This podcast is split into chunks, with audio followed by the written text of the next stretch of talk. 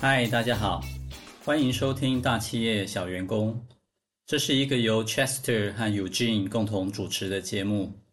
节目的内容透过小小员工在人生的各种遭遇，以轻松的角度分享各种观察与体悟。大企业小员工是一个充满知识性并追求共同成长的频道。希望我们能够透过各种知识的分享，避免陷入工作或人生的误区，一起建立并享受理想的人生。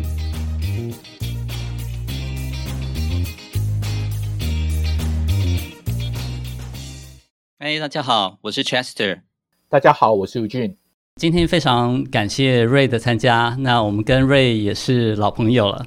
啊，我跟 Ray 呃认识应该是在两千年的时候，那时候还跟 Ray 请教有关顾问公司里面怎么样运作。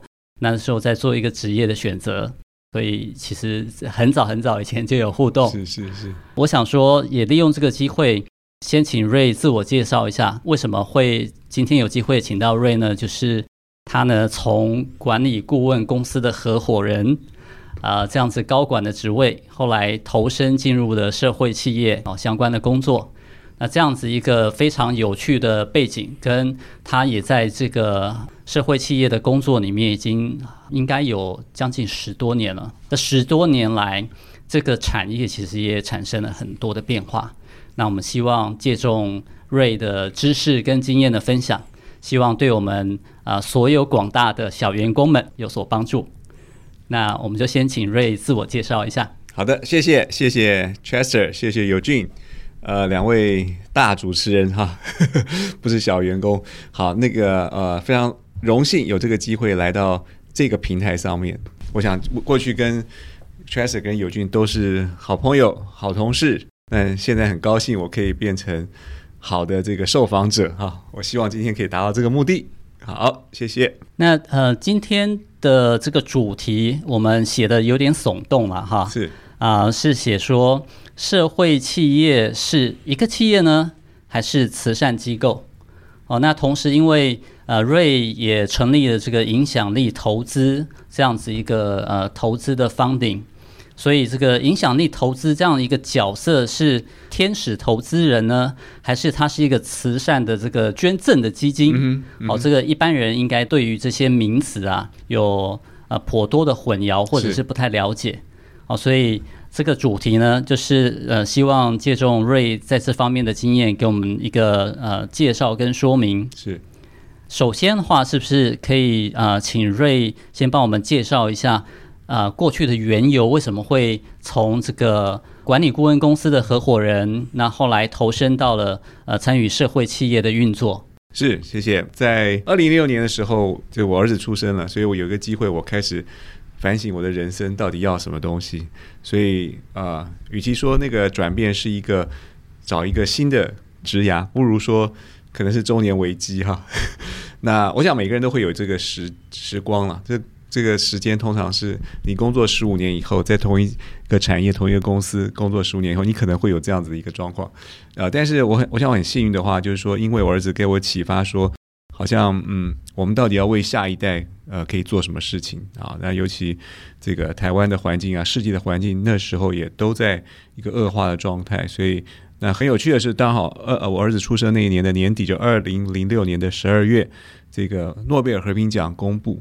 那得奖的是，啊、大家都知道孟加拉的尤努斯博士跟他的这个穷人银行，就是 Grameen Bank 啊，乡村银行，所以我们就有机会走入这个领域哈。为什么呢？因为你先要采取行动，就说哦，我觉得这是一个可以探索的地方，也许我用我的专业可以往这个方向发展。所以刚开始我想做 NPO 的顾问啊，非营利组织的顾问，不过发现说大概收不到钱哈。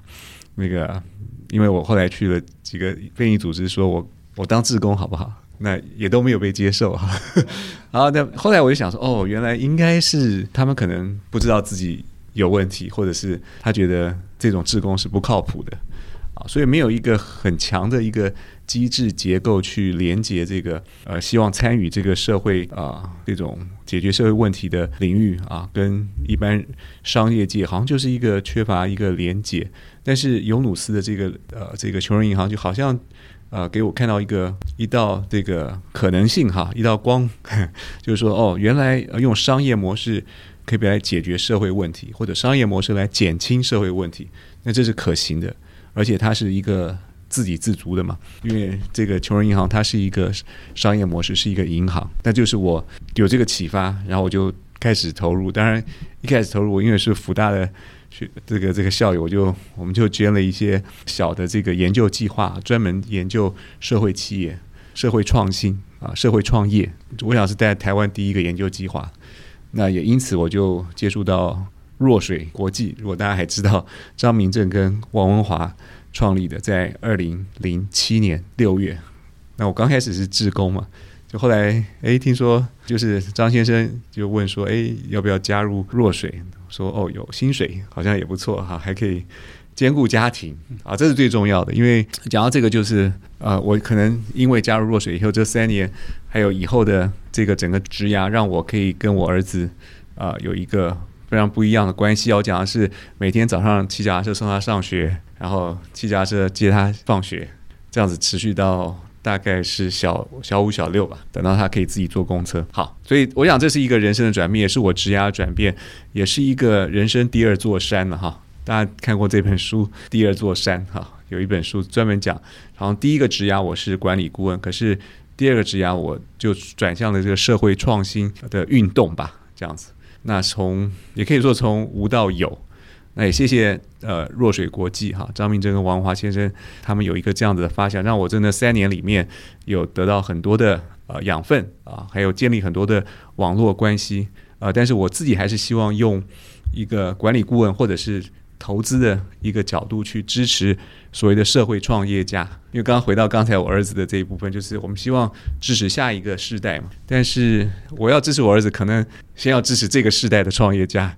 这些创业家才会有一天，也许可以支持到像我儿子这一代啊，所以还隔了两代哈。那所以那就应该更积极的、更提早的开始做这件事情。所以我想，我就是想支持社会创业家，让他们可以成功。那这也符合，我想 Chester 跟尤金应该也同意，我们管理顾问就是帮助客户成功嘛。那还有就是，是一定的，对，这是一定要。那呃，同时要有收入哈，这也是很正常的，因为知识是有价的啊。所以呃，就保持这样的一个心态，我就也就投入了这个领域。那也很幸运，在二零一四年，我们就真正成立了一个影响力投资基金啊，从一个实验开始这样。那当然我，我我很幸运，就是我的共同创办人也是啊、呃、非常尊敬的这个董事长哈，这个郑志凯先生，CK，他是一位戏骨的非常资深的创投。所以这样的话，我们就有核心能力，对不对？有创投的经验，那我可以加上。管理顾问啊，这样子的一些这个想法等等，我们就可以开始这件事情。对，大概就是这样起头的。哎，Ray，不好意思啊，可能稍微打断你一下，因为刚刚听到你讲到这个尤努斯的这个乡村银行哦，那到底尤努斯的银行或者你现在在做的社会企业跟所谓慈善企业具体的不同，你可以跟我们分享大概两三点。是是是，我觉得呃，当然就讲到社会企业，这个都是一个。所谓的光谱了哈，就是从慈善机构到一个完全盈利的企业，中间其实还是有不同层次的选项。譬如有一些非营利组织，它可能呃自己可以赚百分之五十的收入，对吧？再去募款受接受捐赠百分之五十，那这是也是一种那也可以是完全是靠它的营运啊卖产品跟服务来营收百分之百的收入，也可以是一个这个非营利组织。我举例了，就是像胜利。这个大家知道胜利呃社会福利基金会啊，那它就是一个不主动对外募款，但是百分之百它的收入是来自它所有的营运的项目提供的服务跟产品这样子。那这个就是一个呃这当然就比较这这比较少有哈。那我想呃尤努斯它其实这个乡村银行其实也是一个基金会啊在上面，所以它其实希望啊所谓的营运并不分配，因为没有股东或者是股东。是基金会嘛？对，基金会就是钱就是在这个这个里面了，就不会再出去了啊。所以这也是一种概念。那到再往这个所谓的盈利这边靠拢的话，有可能是呃非常重视社会责任的，甚至说有一个社会使命的一个企业。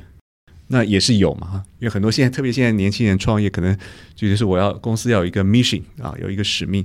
这些 mission 通常就跟所谓的 SDGs 啊啊呃联合国永续目标啊什么都有会有一些关系。呃，就算是照顾小猫小狗，也是一个很好的一个使命嘛哈。这样，所以这个就有无限的创意在里面。但是重点是说，你公司的目的是什么？就目的不只是赚钱而已啦，赚钱只是一个工具啊。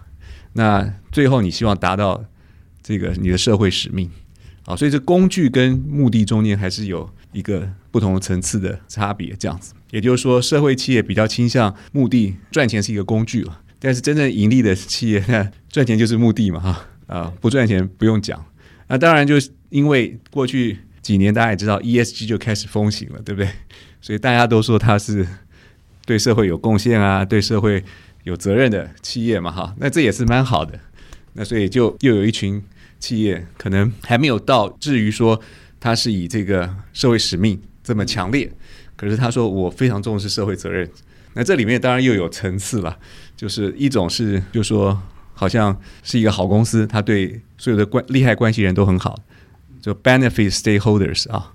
那另外一种就是他 avoid harm，就是避免一些伤害。那这也是有层次差别嘛，对？当然，避免伤害是一定该有的哈。那当然，最极端就是完全就是获利为目的，不择手段。那这个就是有很多外部性啊。那现在也是讲到碳啊，它碳中和啊，什么这些 net zero 这些题目，也就是把原来的这些外部性啊，现在要把它变成一个内化，或者是要你要付出代价啊。所以我想。呃，其实定义有很多，呃，也有很多的息率啊，这个漂影响力、漂绿什么的，但是我觉得都好，就是说，因为越多人参与，大家才可以慢慢分辨出哪些是真的、假的等等哈。但是我想这也要依赖法规的一些完备性啊，跟呃要跟得上这样。呃，但是我想台湾，就我就我过去十五年的观察。那我觉得就是整个这个社会创新啊的这样生态系是越来越完整了啊，因为我们有不同的这个需求都可以在里面被满足。你要被加速就有加速器，你要被育成有育成，政府也有一定的支持的系统啊等等。那民间也有很多，有媒体，有各方面的啊，所以我想这是一个生态系的一个问题。对，所以回应友俊的问题，这样。谢谢。我想，因为我们的听众不见得都熟悉这个题目。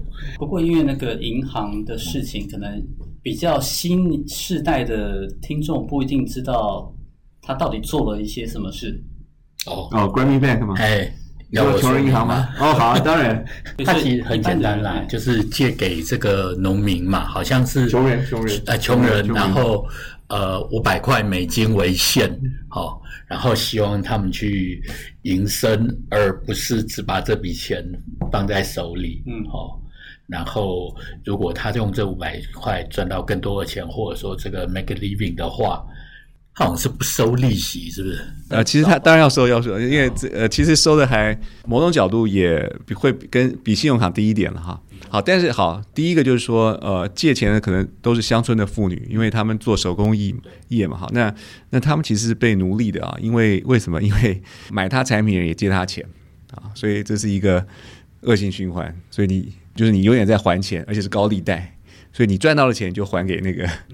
所以他你永远赚不到钱，然后他永远要借钱给你，好，那这是一个奴隶的一个状况嘛？那当然尤努斯就觉得说，因为他是做了一些实验，就发现，呃，他借了这些人，这穷人也会还钱，所以他就决定就是把它做成一个银行，然后啊借给专门借给乡村的妇女了哈，啊，然后穷人啊，那让当然他是用一个像我们以前来会啊，就是这种互相监督啊，团体来啊互相负责任这样子一个。角度去让大家可以存钱还钱这样子，那这样子连带责任，连带责任制，对对对。好的，重点就是说，你可以用这样子的一个借钱，让你可以赚到钱嘛，那你就可以啊、呃、送小孩去学校啊这些的。当然，它的那个利率啊，可能就没有那个信用卡来的高啊，或者是其实跟信用卡一样也是合理的啊。你知道为什么？因为他们本身是没有办法借到钱嘛，但绝对不是那个。对高利原来的高利贷，那个就是奴隶的一个的状况哈。那所以所以这个是在孟加拉做的很成功。可是我觉得这刚好就讲到这个，可是在印度就有发生过事情，就是因为印度后来就也是做 microfinance 所谓的微型金融啊，微型借贷，就后来他们 IPO 了哈。IPO 会后来发生什么事情？就是有人做这个债务的这个收债嘛。啊，这叫什么讨债啊？就有讨债公司出现了，然后就有人跳楼啊什么的。那好，那重点就是尤努斯也讲说，他就这个行业好，任何事情都有参差不齐，真的就是人怎么去操作它。那尤努斯很坚持，它是一个非盈利的啊 NPO，对，所以他呃没有 IPO 的压力。但是同样做一个同样的事情，那你你把 IPO 以后就会有一个 consequence 啊，就是有一个后果。啊，那这些就是，就是说必须知道的啊。一个是资本主义嘛，哈，那一个是改良过的，对不对？就是你的 ownership，你的这个 shareholder 是不一样的啊。这个啊，这里面就就也是一个很好例子啊。就是说，同样一概念，其实有人就说啊，你觉得这个微型借贷是好是好吗？还是坏？其实没有好坏，真的看操作人他心里在想什么，以及说他是在哪一个制度里面。那你走 IPO。对不对？走上市那很抱歉，那你每一天的 KPI 都是钱嘛，对不对？对，就是在变成盈利了。对，那这就讲到说，社会企业是不是要有一个法律的架构，对不对？比如说，你如果是社会企业公司，你可能就一定要一定的比例，可能就不是要给股东了啊，可能要留在公司，可能要给员工啊。那这个，我想在英国啊，各方都有一些制度可以参考了哈。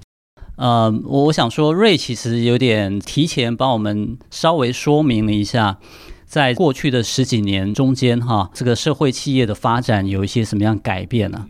有没有一个比较精简的概念的说法？说，哎，你现在觉得最新的社会企业可能定义是什么？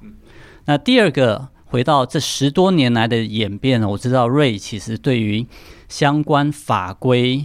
怎么样去完备它？其实花了很多的心力，是不是在这方面遇到的一些挑战？后来怎么样来协助解决的一些分享，可以让我们知道。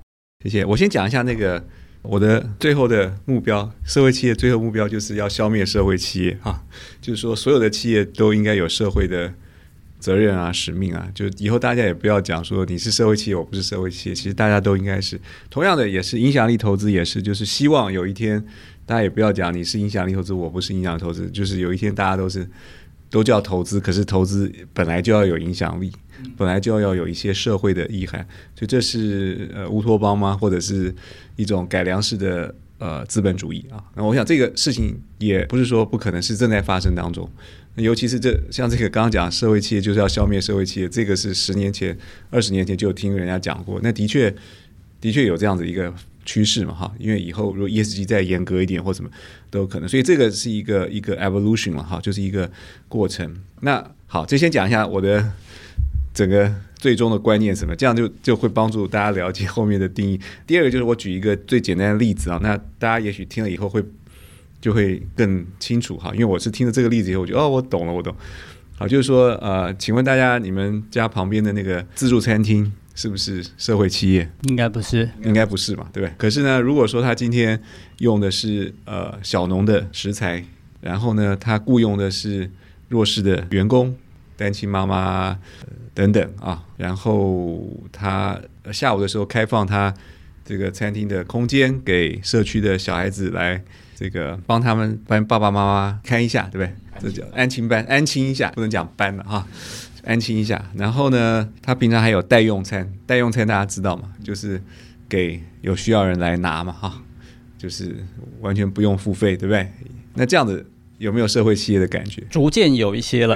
对对对对对，那就是这个概念就是这样，就是说，就好像刚才讲这个呃微型借贷嘛，哈，也一样了，就不同的人做就会不同的结果，所以很难从所谓你是微型借贷，所以哦，所以你是。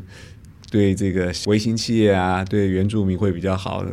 No No No 啊，这其实是真的，就是看每一个人他经营的手法。好，那我们当然希望以后的自助餐厅都有这种功能，对吧？但是你说会不会跟获利有冲突？有也是没有哈。有的话就是说，你的确需要付出一些代价。但没有的话，就是中长期来讲，你可能是这个社区里面最受欢迎的餐厅，你的客户都会来嘛，因为接小孩子啊什么的等等啦。所以我觉我我我觉得这是一个经营的理念。当然，就是说你在这过程里面，如果你要持续扩大的时候，难免就需要资本市场的支持嘛。所以我就觉得非常重要，就是我们资本市场应该也要有对等的一种属性的资金来提供这样。那这就讲到资金的光谱。刚才讲社会企业光谱，资金也有光谱。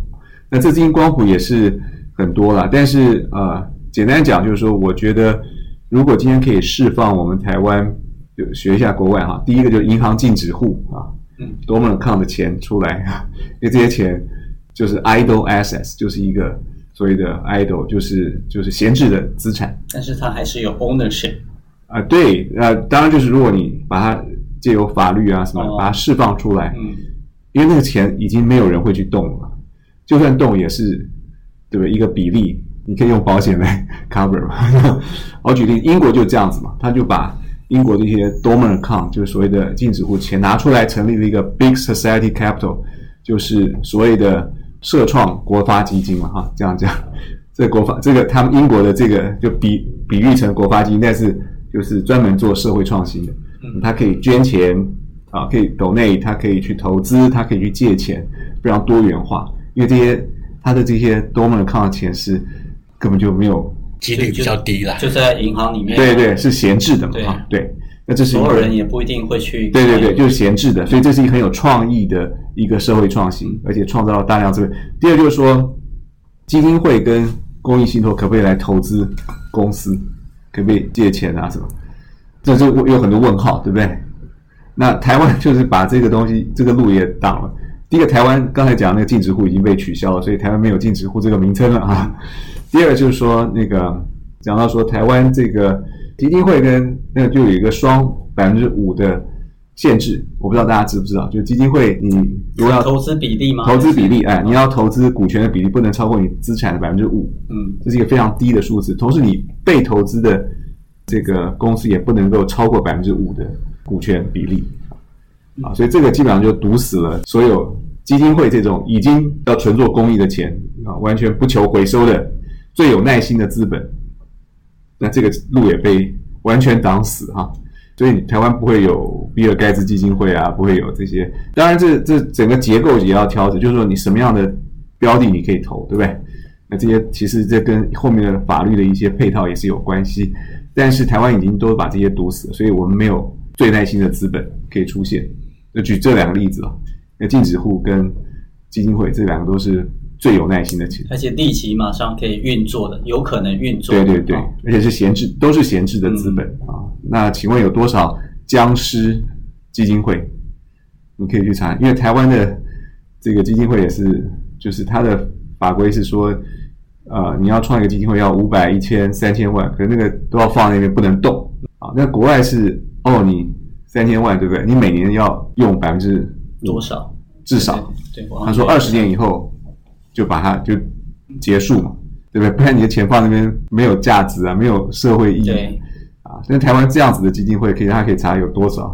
这些都是闲置的资产，这些是大的问题吧。嗯、但我好，我今天回来就我的 point 是说，呃，其实。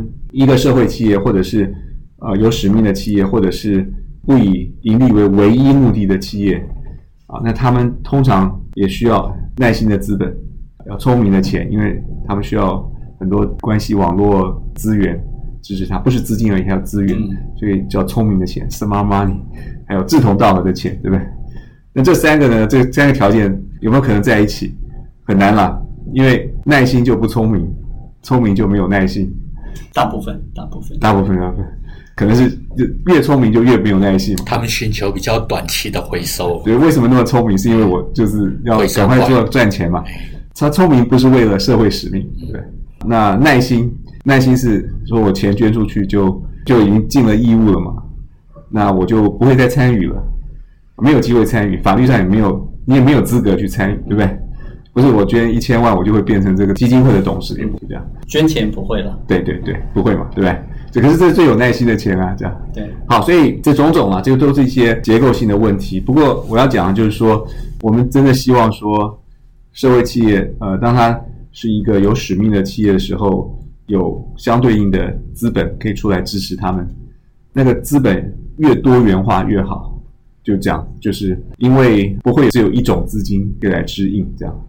呃，简单讲，你也不可能祈求说所有的这种商业的资本里面，你都跟他讲说，哦，你来十一奉献啊，你来百分之一你拿出来，不要不要考虑它有没有回收，就是来做一点影响力的事情，这个也很难，对不对？因为它的就涉及到它的 mandate，对不对？就这个这个 pool 这个。这一包钱，它本来就有一个使命在。你现在要来做这样子的更改，除非你是家族办公室，嗯，除非你是这钱是你的等等的，不然的话很难了。啊，当然有些个人都可以响应这样子的一个理想，但就终究是我必须讲还比较少数。那要做到一个规模，还是需要一个结构性啊，像英国啊，像他们日本也把影响力投资变成他们内阁的一个 study 啊，就是一个一个很严肃的啊，应该说。一个 group 啊，专门在 study 这个，然后韩国也是，那台湾就是我们正在跟有机会跟国发会啊接触啊，他们也有一些新的切入点嘛，呃，以后有真的有一些进展再跟大家报告。我就是这是一步一步的事情。那活水的话，就是应该是一个社会实验。那我们哎，又讲到活水啊，因为它是一个例子啊，我们只是想做一个例子出来。是资金的来源。对，就是说我们想做的事，耐心又有聪明。又志同道合，那就必须设计一个结构，所以我们是用俱乐部式募资的方式，每一个投资人都出一样的钱。那这样有什么好处？第一个分散风险，对不对？第二就是说参与的人很多，资源也多，我不只是要他的钱，我还是要他的人。对啊，啊，就是很贪心啊，这样。但也很奇妙，钱是一个很好的一个媒介，就是说，呃，钱在哪里，心在哪里嘛，哈，这个是圣经上讲的。那我们就发现说，当你投资的时候，你就不是一个志工，你会认真，你是一个 stakeholder，哎，你会投入啊，你就会投入。志工不是 stakeholder，嗯，因为他们有一个 stake，一个所谓的利益啊在里面，就纯凭着好心嘛，对不对？对啊，那这个人的心是最难，goodwill 很难掌握，对，goodwill 很难掌握啊，然后有时候会爆发，有时候哎不见了，你完全没办法。那也就回到我最早我说为什么去找 NPO 他，他不想花时间在我身上啊。我觉得啊，也不是我没有价值，是他这种人看多了，对不对？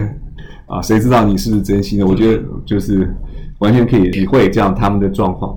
所以这个是活水基金的来源嘛？哈，对对对，我们就设对，应该说我们就设计了这样子一个制度。所以我们因为我们都投资早期的，对不对？所以需要很多的协助，那都从我们的投资人来。那我们通常会争取一个董事席次或监察人或者观察员，嗯，那我们就 match 我们的董事啊、呃、投资人进去。本来觉得说我们是一个非常没有资源的创投，可是因为有我们现在有九十个投资人嘛，所以可能因为有他们，我会觉得非常有资源。因为我我们邀请到去参加董事会都是非常资深、非常有经验，平常请不到的人。那这些人当坐在董事会的时候。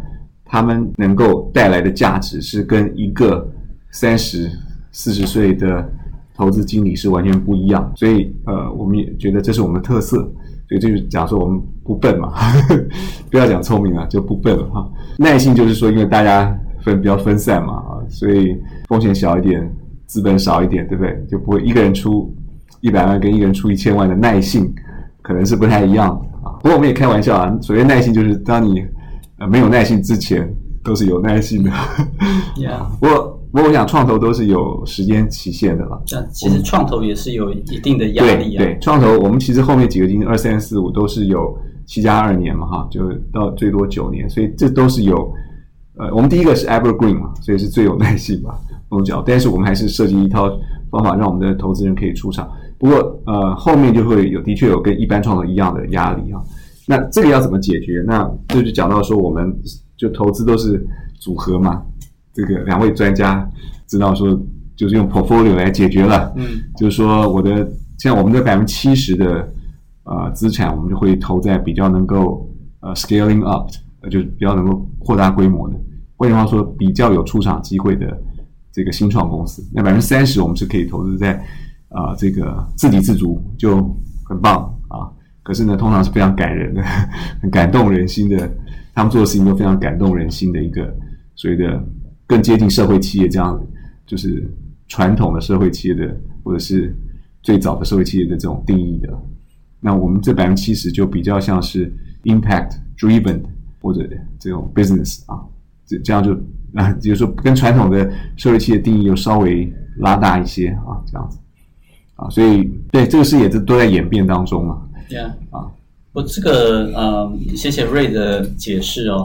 这个其实也刚好就提到呃，我之前在跟 Ray 聊说，呃，在创投的角色跟被投资公司的角色，他们其实在整个思维上面不一定完全一致。这个在你们处理这种影响力投资的时候，嗯、呃，不知道是有没有遇过呢？然后你们通常会。想说怎么样去处理这样的事情，让大家一起合作，上面可以有一定的共识，那这样走的会比较顺利。对，我想在创投，常常就说，就说希望找到的这个投资人是这个 coachable 啊，就是说，哎，我就用用一个比较白话，就是我觉得可以沟通的 啊，这样我觉得这很重要啊。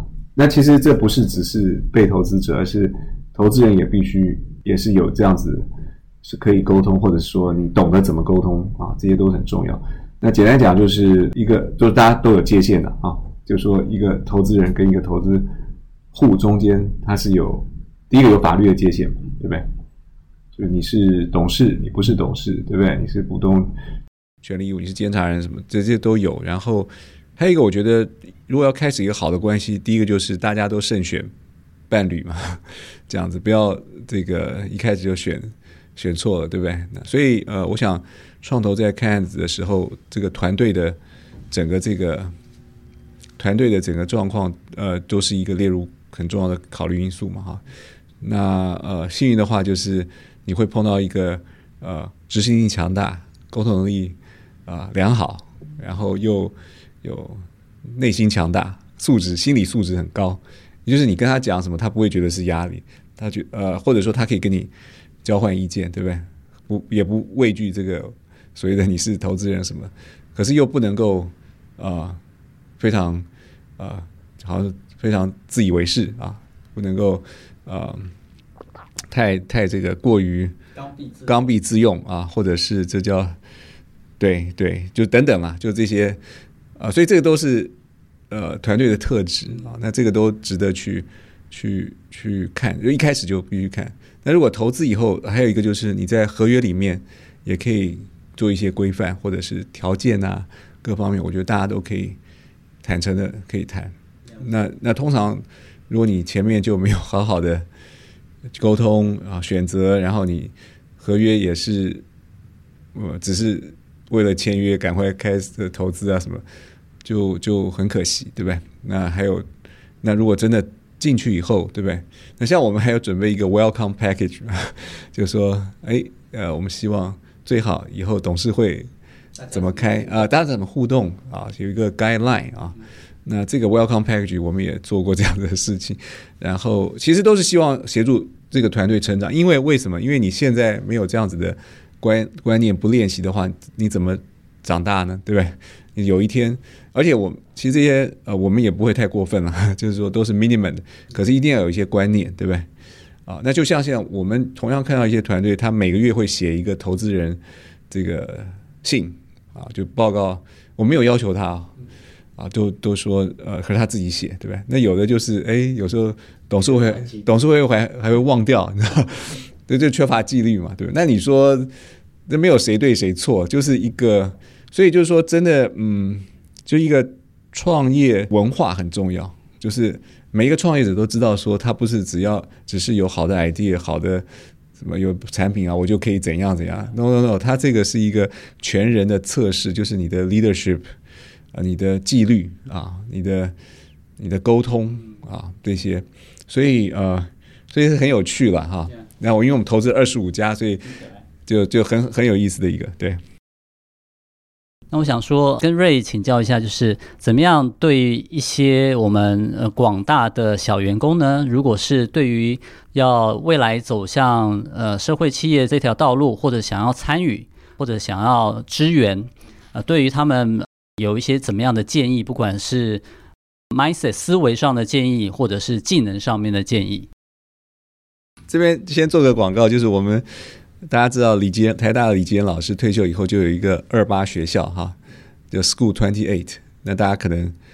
有听过吗？不知道，它的谐音叫做二八 S，叫二八。我知道它好像有一个基金会，但是学校倒是不知道。哦，学校哦，那就广告一下，叫二把手学校，二八 S 啊，School 嘛。嗯、二把手就是说，呃，一把手创业者没有办法教育啊，没有办法教，但是二把手有机会，所以这是一个社会创新人才学校。那每一年都会招生，我们已经招了第三、第四，哎，要进入第四年了吗？对。进入第四年了，那我们哎就很巧，每一次都带二八二十八个、三十个这个这个同学，他们都是年龄带就是二八三十岁啊，大家可以想象是在一个就所谓的可塑啊，就是你在有点彷徨嘛哈，就是说下一对就在这个，人家说二十八岁是一个关卡嘛，就是你的职职涯到底要走哪一个方向，所以。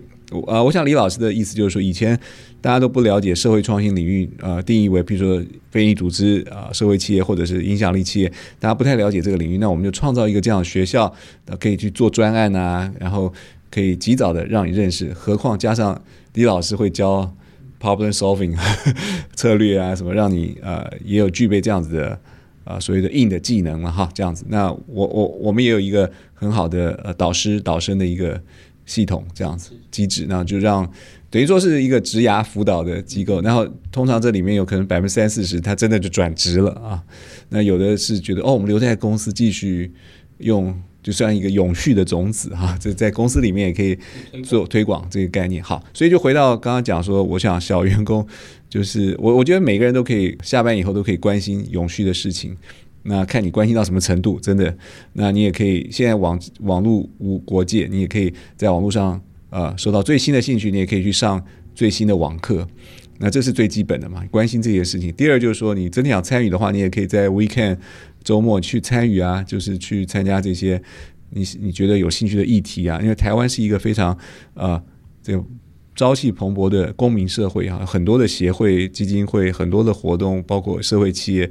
呃，甚至影响力投资，我想都是可以去了解参与的。那我最近有人主动找我们，是因为他是一个呃四大会计事务所的这个 FA 啊，就所谓的财务顾问。那他那他对查到这个影响力投资很有兴趣，他就知道到 LinkedIn 啊，就 search 所有的，比如说啊，跟活水活水流影响力投资有关然后，所以他主动的联络到我们的同事，主动联络到我们的投资人。然后他们就哎说我们来谈谈看，就一个小时啊什么的，所以这个就是完全主动，这这都是每个人，就是你有没有动机了哈。然后有方法都在那边，资源都在那边，大概是这样。我想就是你把关当成一个关心的议题，那啊就像我当初也觉得社会企业是一个很有趣的，所以我就采取一些行动嘛。我去学校成立这个研究中心，也算是一个行动，对不对？呃，就同样的，我的理念就是说，一件事情你一定要采取行动，不然你就把钱放在那儿，因为钱放你就会关心这件事情了啊。所以那个，当我们捐了钱，就是哎，就会关心这个事情啊，这样，然后你又参与，比如说去弱水，对不对？就真的去当志工啊，那就是体验啊，这个机会很多了。然后最后，哎，好像可以变成一个职涯，然后试试看。然后中间我也离开了这个弱水，有两三年就是没有正式的工作，但是我就开始有创业的想法。那很幸运的运运到现在的这个这个共同创办人等等了，我想这个就是一个呃 journey 吧哈，就是一个旅程。但是你如果没有采取行动的话，是永远不会会碰到对的人啊，这样，因为对的人呃你不参与行动，他们可能在其他的地方是现在是一个平行线，但是你一定要遇到了也不会认识，对对，遇到不认识，那你要创造那个大家可以 cross over 哈，可以交集的那个点。那你一定要花时间，要呃，就是要付代价了。简单的讲，好，那我想今天我们就谢谢 Ray 的分享，这真的是筚路蓝缕第一手的经验分享。好，那嗯、呃，希望今天的谈话对大家有帮助。好，谢谢大家，谢谢大家，下次再相会。好，谢谢，谢谢大家，谢谢谢谢谢谢尤俊，谢谢 Chester。